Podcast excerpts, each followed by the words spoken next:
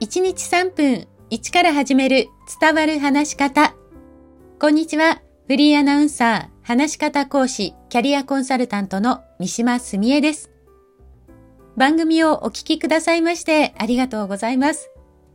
シリーズ第4弾は、話し方の表現力アップをテーマにお伝えしています。さあ前回、表情でどのくらい声が変わるかをお伝えしました。表情を豊かにした方がいいと分かっていても、まあ、なかなか表情を変えることができない人も多いのではないかと思います。なので今回はお家でできる表現力アップの練習方法をご紹介します。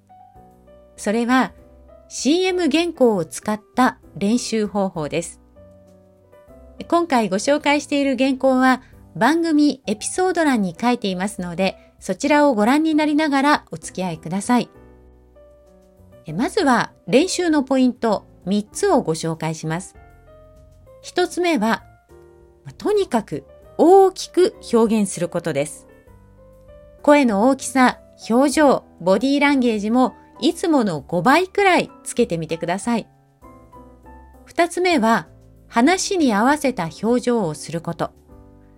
今回の原稿は、前半は夏までにダイエットを考えている人の困った感じ。そして後半にダイエットをサポートしてくれる製品の紹介となっています。なので、まあ、前半は困った表情を意識して、後半は笑顔でもいいですし、真剣な表情でもいいですし、あなたがチャレンジしてみたい表情を試してみてください。そして三つ目は、大切な言葉を強調するです。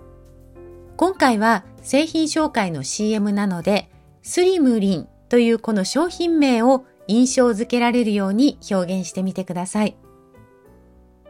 では実際に私がやってみますね。こんな感じで私は表現してみました。ドーンと乗ったお腹の贅肉。夏までに何とかしたい。そんなあなたに、1日10分のながら運動ができるスリムリン。くびれ、割れた腹筋、美しいボディラインを手に入れましょう。これで夏も怖くない。さあ、今すぐスリムリンで検索。さあ、いかがでしたでしょうか？音声配信なので見えていませんが、かなり表情もボディランゲージもつけて表現しています。